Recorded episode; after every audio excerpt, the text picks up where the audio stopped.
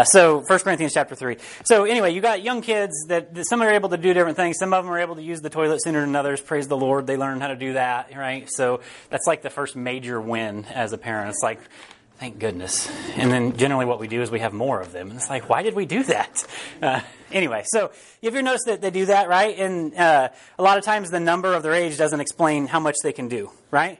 And so that's, that's normal. We, we see that as normal. Well, the same thing kind of happens with, with teens, right? Uh, sometimes teens are able to do certain things that others are not. But instead of physical things, uh, we're talking, that they're able to intellectually mature a little faster, right? Uh, some of you know, you, sometimes you know teens that are like they just seem older than what they are, right? They're able to process situations. They're able to uh, learn how to filter uh, their thoughts, their discernment, things like that. You know, it's just it's normal for that to happen. Sometimes you see people and, my gosh, you guys are so late. No, it's all good. It would have been more weird if I wouldn't have said anything. Okay, uh, so no, but like even with teens uh, you know, sometimes they just mature faster. Sometimes kids are forced into maturing a little faster. And that's not what I'm talking about here, but you know, just sometimes you you just like that they just seem older than what they are, right? And so uh, they just it, they mature intellectually. A lot of times it has nothing to do with the number of their age and doesn't really tell the whole story of who they are, right? And so I'm I'm going somewhere with this. If if if we see these two examples show us that people can both physically and intellectually mature faster than others, do you think the same can be true, true spiritually? Yes? Yes. Yes. Everybody says yes? Si, senors. Uh, earlier you were an Indian, now you're a Mexican. I, now I'm a pirate. Uh, it can be all things to all men. We might win some. It, so if you said yes, you're right. But also if you said no, you're right. How you, how you explain that answer, though, is really going to define how right you are to that question. Can somebody grow, mature spiritually faster than, than others. Yes, a person can mature spiritually faster than others, but they can't do it on their own. Right? A person can mature. I, I know people who have been saved for 20 years and they're just still trying to walk it out. I know people who have been saved two years that, man, they're just like, it seems like they're on the fast track and they're getting it done. And it really just depends on who you're relying on. A person can't just wake up one day and decide, you know what I'm going to do today? I'm going to be more spiritual. Right? Now, you can put yourself in a position to do more spiritual things, to live out more of the things that you know, but you can't just decide one day, you know what, uh, it's time for me to move from level three to level four on the spiritual maturity chart. Like, this is the day, mark it on the calendar. It doesn't happen like that. You don't just decide that one day, like, you know what, today's the day. It, it, does, it just doesn't work like that. You don't just wake up one, one day and decide, you know what, today's the day you can take the necessary steps to grow, but just like a plant in the field or a flower in a pot, all we can do is give them the best circumstance to grow, but God's got to give the increase. Right? Uh, Doug's a farmer. You can ask him. You can do all the right things. You can put the seed in the ground, and I don't know this. You can ask Doug. But I think I know that you can put the seed in the ground and do all the right things. But at the end of the day, like, I do not have the power to make said seed turn into corn taller than me. I can't do it. Right? I'm, I'm simply trusting by faith that God is going to do his part. That's no different than growing spiritually. I can do all the things that I can do. I can put myself in the best circumstances, right? I can wait for the right time to do certain things, right? If you go out and uh, you know try to plant when it's you know well it's it's dry in January, we should go plant the seed. Well, that's not very smart, right? You you have to do things in the right time. You can do all of the right things, but at the end of the day, it's up to God to give the increase, right? And so I'm going somewhere with all this, I promise. Notice the progression of tolerance between the three steps, the, the three aspects we talked about, right? When a child can't walk until they're two, we simply say, oh, they're young, right? And nobody thinks twice about it. It's no big deal. Like, they'll get there. Like, does, does anybody ever thought they're never going to learn how to walk? Oh my gosh, right? This other kid, they're, they're getting it. They're never going to figure this out. Now, there was a time in, in life that uh, Paige and I were like, I remember Brenton. He just never talked when he was little. Like, never, ever, ever. And it was just like, I think at, at one point, it was just like, he might not ever talk. Like, we really thought that there might be something, and it was okay, but it was like, Brenton just may never talk. And then he went through a phase where, like, all he did was talk, and now he's, you know, a little more like me. He only talks when he has to, which is fine. But, like, but with walking, does anybody just like, I don't think my kid's ever going to walk? No, we just look at it and we're like, it, they'll figure it out. It's not that big of a deal, right? It's not a big deal that they're not quite as physically progressed as others, okay? That's, we're simple, we're tolerant with that. When a teen seems to always speak out of turn and doesn't really have any discernment at all, we call them what? Immature, right? Well, they're immature. Uh, and although their lack of growth can still cause major problems, because sometimes now that they have a mind of their own, the words they say can sting pretty hard. We still chalk it up to they'll have some life, they'll live some life, they'll get some years under their belt, they'll figure it out, right? Now we're we're maybe slightly less tolerant than we are of a child who can't walk. Like, come on, at some point you're going to have to figure it out, right? Like, you're 27, you still live at home. At some point you're going to have to mature a little bit. No, that's not what I'm talking about. But, like, we, we still chalk it up to you know, they'll get it figured out. Like, I don't think anybody's like, these teens are never going to get it. Now, there's times I've thought that, but like, we know that, you know, they've got to figure it out. They've got to live life. Is there anybody in here that's like, yeah, I probably did some stupid things too when I was young, right? And we all had to what? To walk it out, to figure it out, to, to, to figure it out. I mean, other than Nick. I know some things, Nick. but when a quote unquote Christian who's been saved for years still doesn't know how to conduct themselves as a member of the body of Christ, what do we call them? There's a word for it. It's a biblical word, carnal. They're carnal. They're carnal Christians. They're they're living a carnal life. She's just read ahead. Excuse me? Huh? Oh. Yeah. Not redhead. No, not redhead. I know another redhead who likes to read ahead as well, though. So um, maybe it's a. Uh, when we have a quote unquote Christian who's been saved for years and still doesn't know how to conduct themselves as a member, we call them carnal. Unlike with the, the other two phases we looked at, there's really no justification nor understanding when someone who knows what to do and chooses not to do it. Right? You see somebody who's been saved for however many years and they're just they're choosing to act like a fool because, you know, they're just wanting to act like a fool. Like there's no understanding for that. Like there is no oh they'll figure it out. Like you need to figure it out and there's no grace really involved in that because you know better.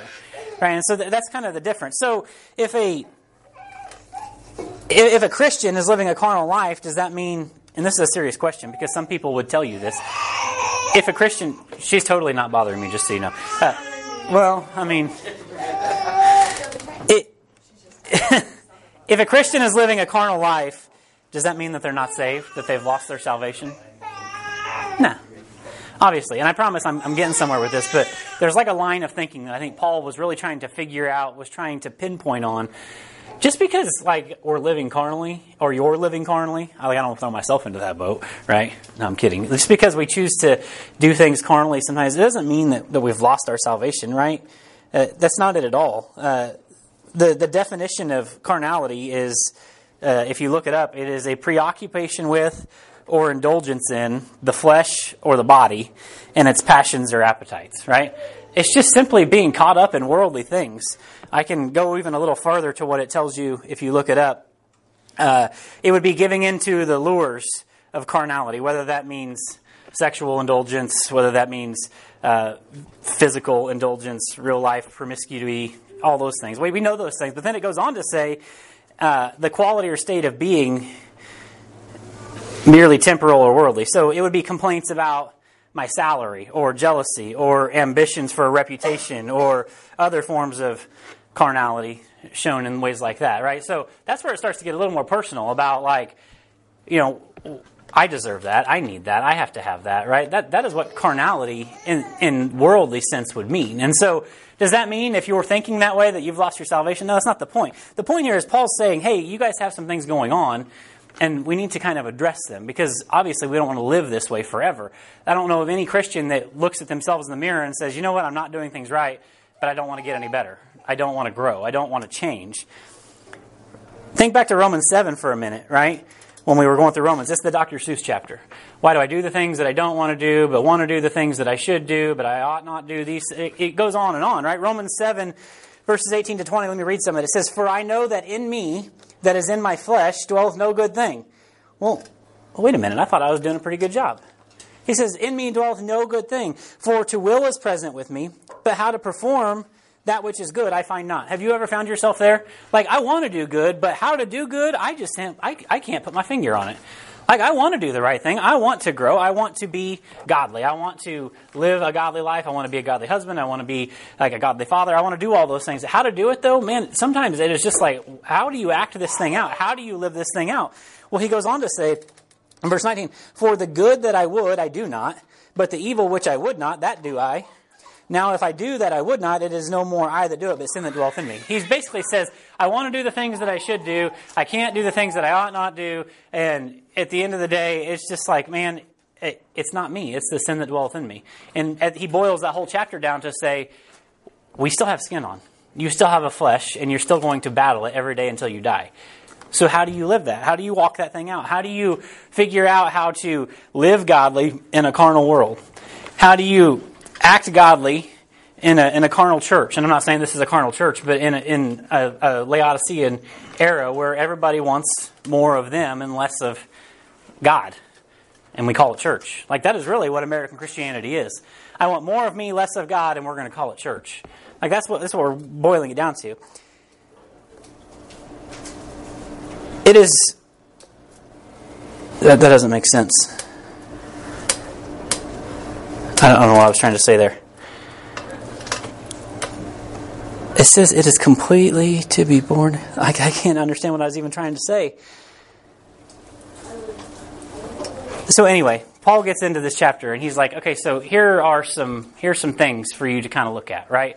Here's some things, and and I I gave it a, a name, a title, right? And it's just basically a a carnality self examination, right?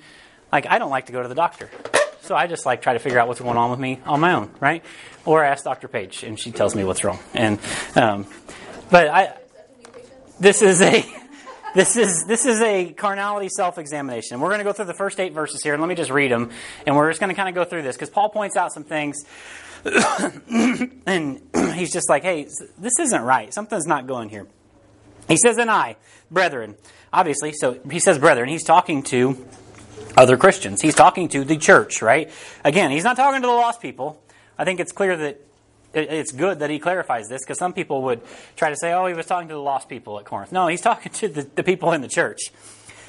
I, brethren, could not speak unto you as in spiritual, but as unto carnal, even as unto babes in Christ.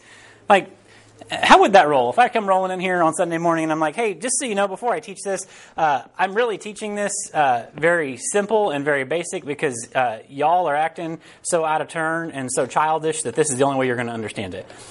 You'd be like, dang, what happened to, what happened to Jason? Right? And, and you'd probably be like, peace, I'm out. okay, and that, but Paul, he's just like, this is what you got to hear. Uh, you're acting like a bunch of kids. Verse 2 I have fed you with milk and not with meat, for hitherto you were not able to bear it. Neither were you able, uh, neither yet now are you able. He's like, even then you couldn't hear it, and you still haven't grown any. Verse 3 For you are yet carnal. For whereas, whereas there uh, is among you envying and strife and divisions, are you not carnal and walk as men? He's like, I already know you're going to be like, no, we're not. He's like, okay, you got envying, strife, division. Like, are you not carnal? Uh, just look at yourself. Verse 4 For one saith, I am of Paul, and another, I am of Apollos. He, he goes back to this again. He's like, Are you not carnal? Yeah, do, I, have, I still haven't forgotten about what you guys were doing here. Who then is Paul? Who is Apollos? But ministers by whom you believed, even the Lord gave to every man. I have planted Apollos water, but God gave the increase. So then neither is he that planteth anything, neither he that watereth, but God that giveth the increase. Now he that planteth and he that watereth are one and every man shall receive his own reward according to his own labor. And we're going to definitely dive into the rewards and all of that starting next week. But that's as far as we're going to get. And so I have I have a carnality self examination. Here are six self checks to measure your carnality level. Six self checks to measure your carnality level.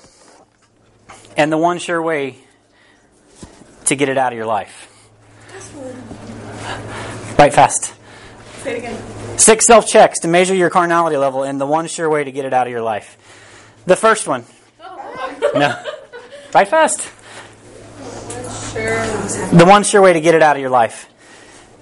Verses 1 and 2. He, this is the first self self check. He says, And I, brethren, could not speak unto you as in spiritual, but unto carnal, even as unto babes in Christ. I have fed you with milk and not with meat, for hitherto you were not able to bear it, neither Yet now are you able? He's just like, uh, I had to make this as simple as simple. The first carnality self check you need to ask yourself is, Am I able to feed myself? And you might be like, Check.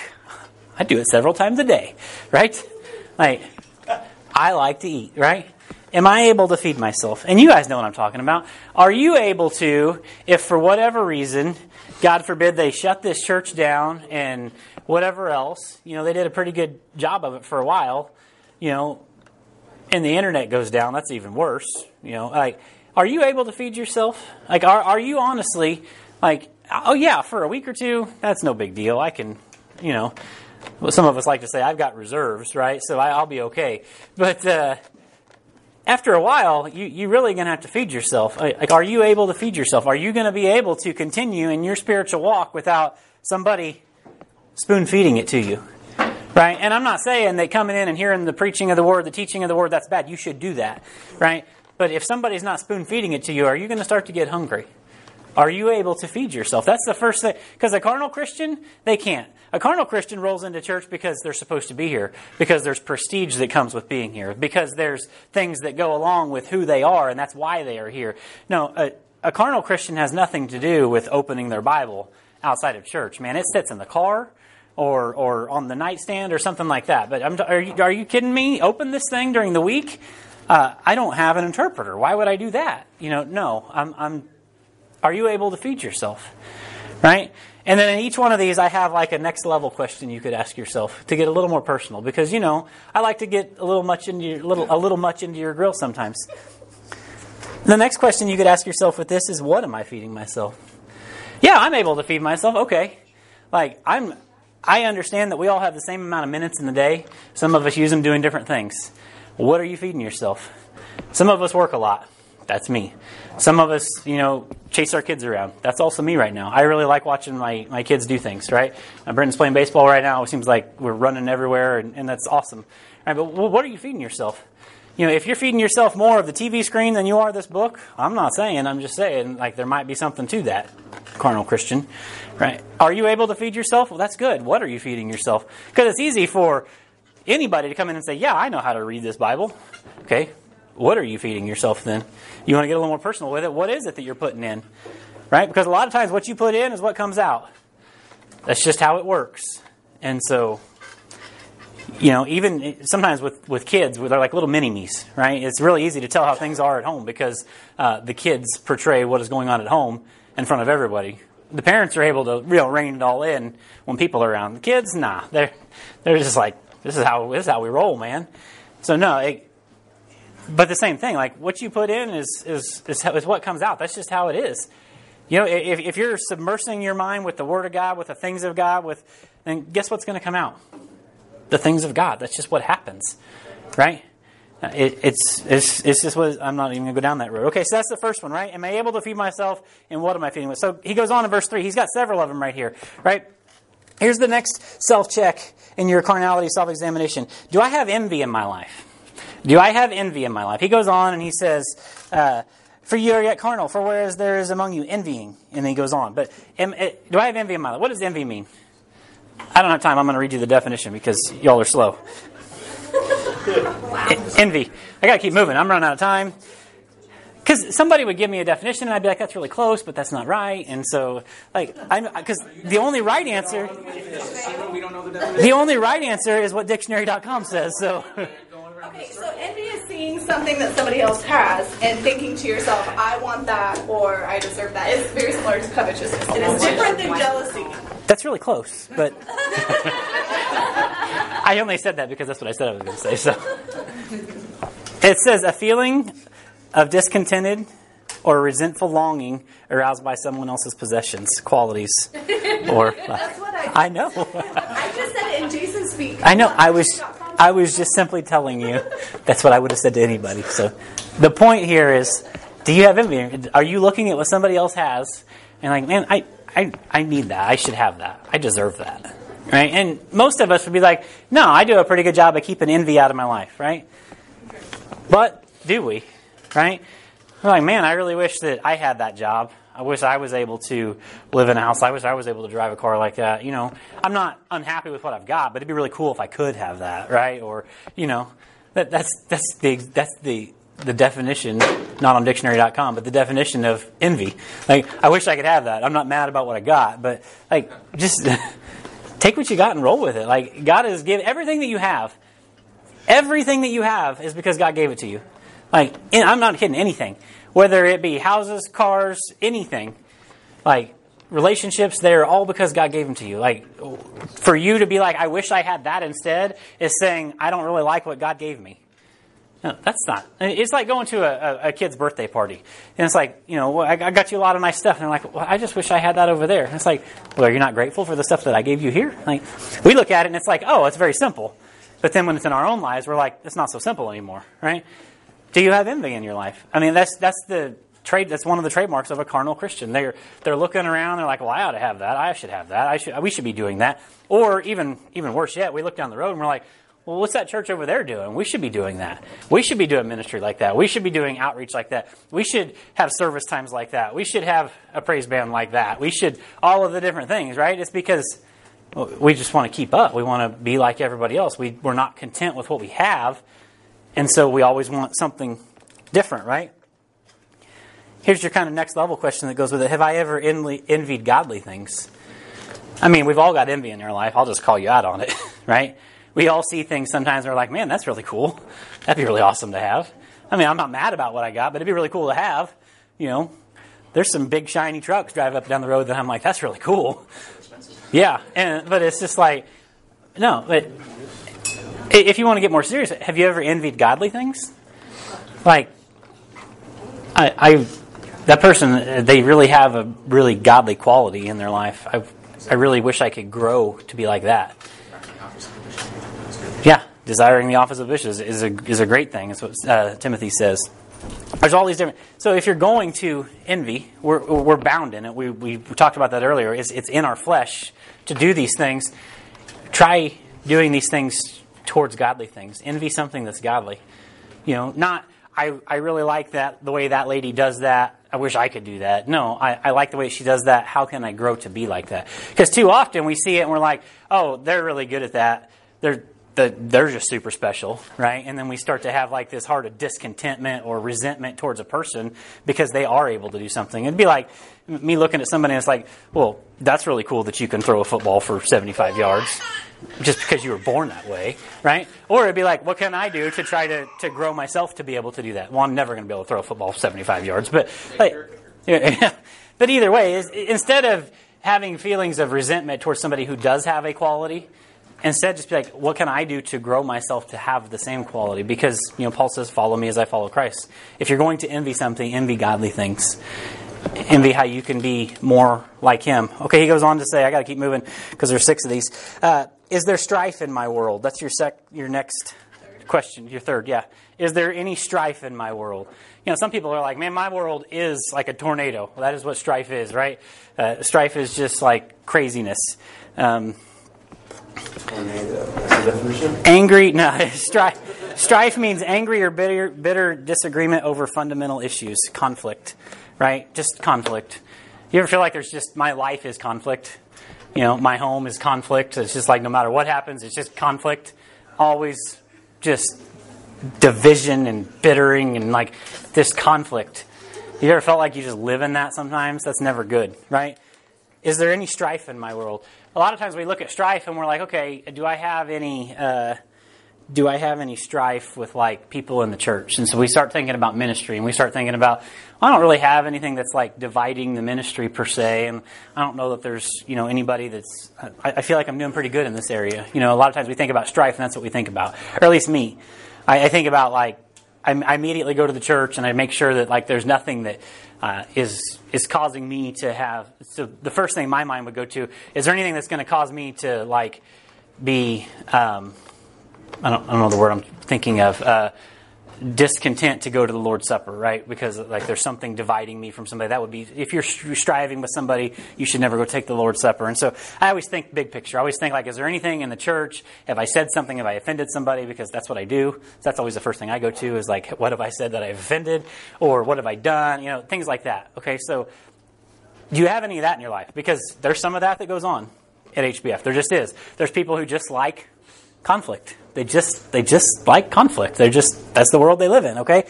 But here's one that gets a little closer because, you know, here's your next level question. What about in my closest relationships? What about in my closest relationship? Instead of thinking about the ones across the church or what did I say to that person that I don't really ever talk to, but maybe once every couple weeks, what about at home?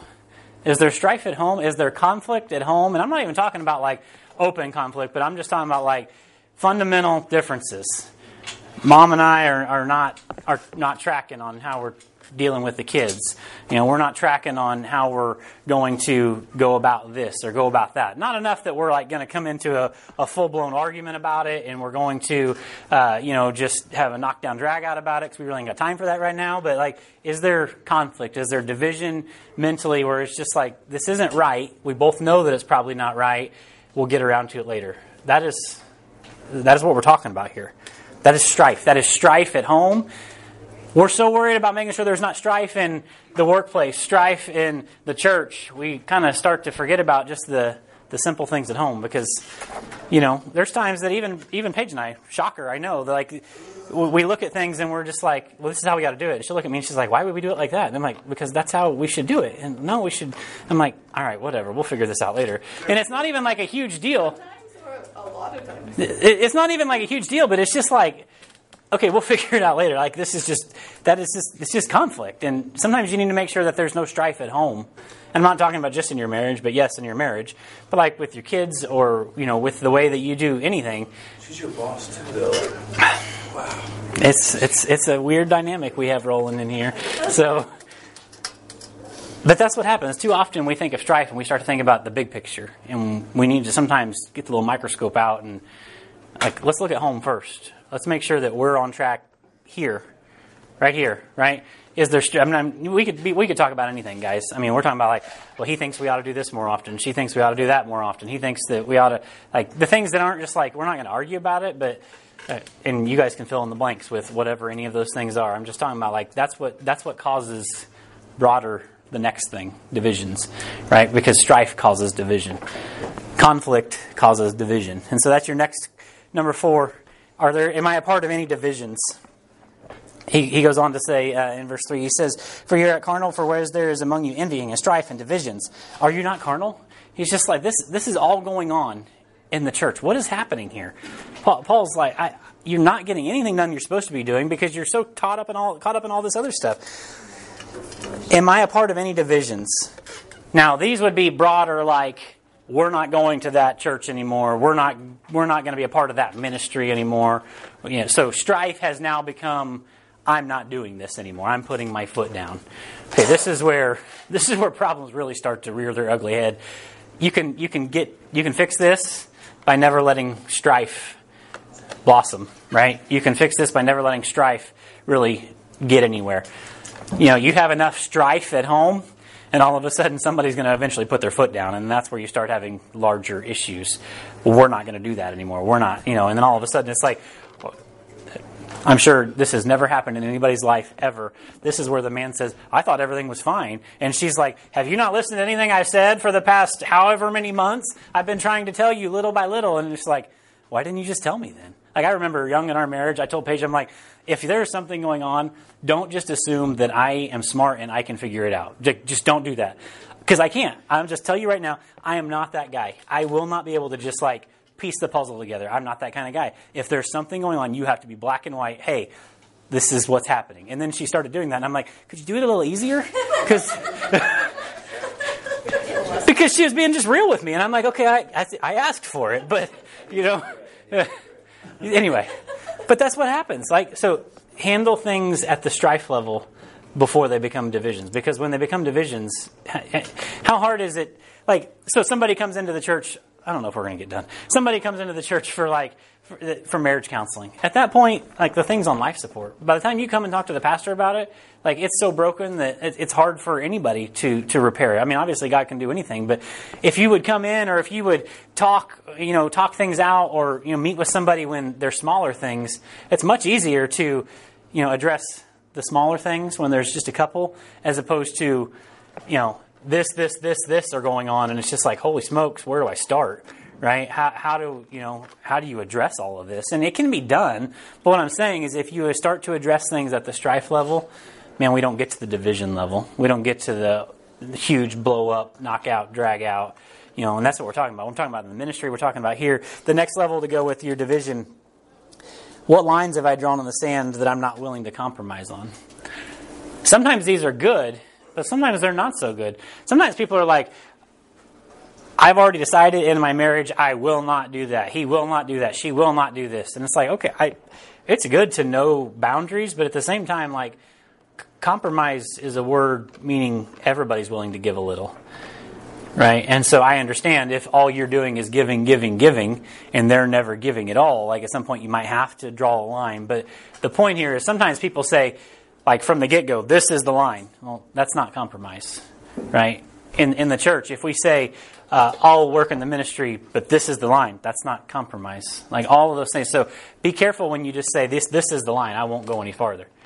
I'll also say from a completely different sermon from years ago in my life, be careful with drawing lines in the sand with God because uh, God didn't play with lines. He's just like, okay, if the, I'll do anything for you, God, except for this. Don't be surprised when the next day the question is, will you do this? And then it's just like, okay, it's up to you. I, am going to fast forward you to that point. Are you going to grow or not? And then generally you step across and you're like, okay, that wasn't so bad. And I'll do anything for God except for this. Don't be surprised when He fast forwards you to that point again. That's a completely different thought, train, train of thought. But anyway, the, the point here is, what? Yeah.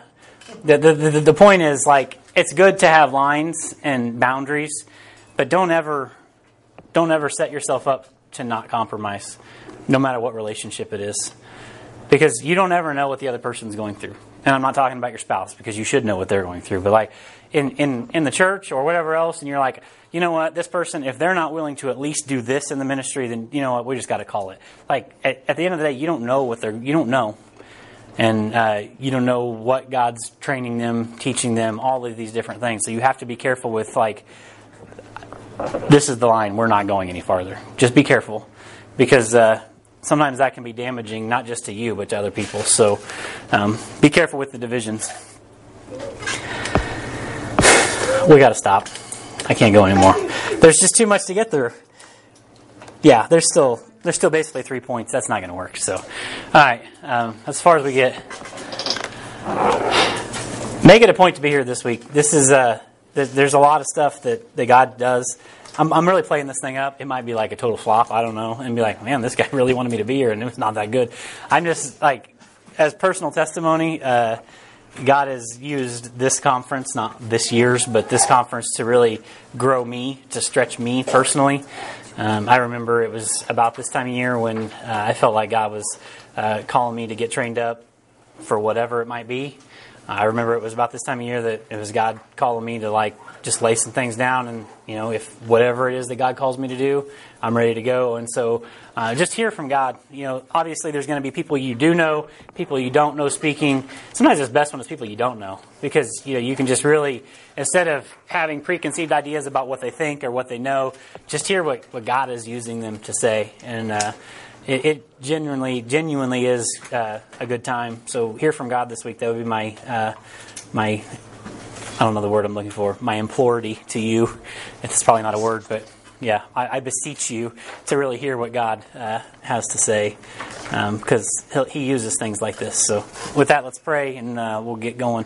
Father, I love you. I thank you for today. I thank you for uh, just the letter to the Corinthians, Lord. Sometimes it can be seen as a harsh rebuke, Lord, but I pray that we use it as kind of a, a measuring stick to make sure that we don't find ourselves at the end of this rebuke. And a lot of times, if we can catch things uh, on the inward before they become outward, then um, it really could save a lot of uh, strife and division uh, in the church, in our families, in our homes.